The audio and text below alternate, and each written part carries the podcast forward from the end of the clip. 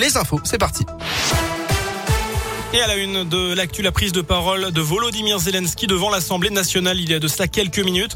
Au 28e jour de l'invasion de son pays par la Russie, le président ukrainien a appelé les marques françaises à cesser, je cite, d'être les sponsors de la machine de guerre russe. Elles doivent arrêter de financer le meurtre d'enfants, de femmes, mais aussi des viols. Les valeurs valent mieux que les bénéfices. Fin de citation. Le chef d'État a également demandé une minute de silence pour les milliers d'Ukrainiens tués. Volodymyr Zelensky a enfin fait référence aux ruines de Verdun pour évoquer Mariupol. Un embargo sur le gaz et le pétrole russe n'est pas possible, c'est ce que dit de son côté le président de l'Assemblée nationale, Richard Ferrand. Les sanctions ne servent pas, je cite, à punir les Françaises, les Français ou les autres Européens. Euh, voilà pour les mots du président du comité de campagne d'Emmanuel Macron. Chez nous, un mouvement de grève à l'hôpital Louise Michel au nord de Clermont. D'après l'intersyndicale, les équipes subissent un sous-effectif important. Il manque notamment 18 postes d'infirmiers, 20 aides-soignants. Le personnel dénonce une prise en charge irrespectueuse des patients. La grève a commencé ce matin. Elle est reconductible. La ville de Clermont poursuit sa mutation. On vous a déjà parlé du nouveau visage de la place des Carmes et des transformations liées au projet Inspire qui va réorganiser les transports en commun et la circulation dans une partie du centre-ville. Les prochaines places à être rénovées seront les places de Lille les Salford, qui aujourd'hui sont plus perçus comme des ronds-points que comme des places où les piétons et les enfants se sentent en sécurité.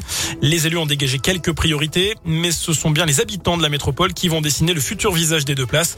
Et pour cela, il y a deux possibilités que détaille Laurent Legendre, qui travaille dans l'équipe chargée de la rénovation venir le jour du grand temps fort, le 9 avril, avec une partie de la place euh, fermée à la circulation. Et puis ensuite, de manière numérique, on a euh, créé un site internet sur lequel il y a deux possibilités de, de contribuer une carte interactive. On peut cliquer et déterminer les faiblesses et les forces de la place actuelle et puis positionner des idées. L'autre possibilité, c'est un questionnaire qui permet de donner son avis sur euh, euh, des ambiances euh, futures et puis de donner des commentaires.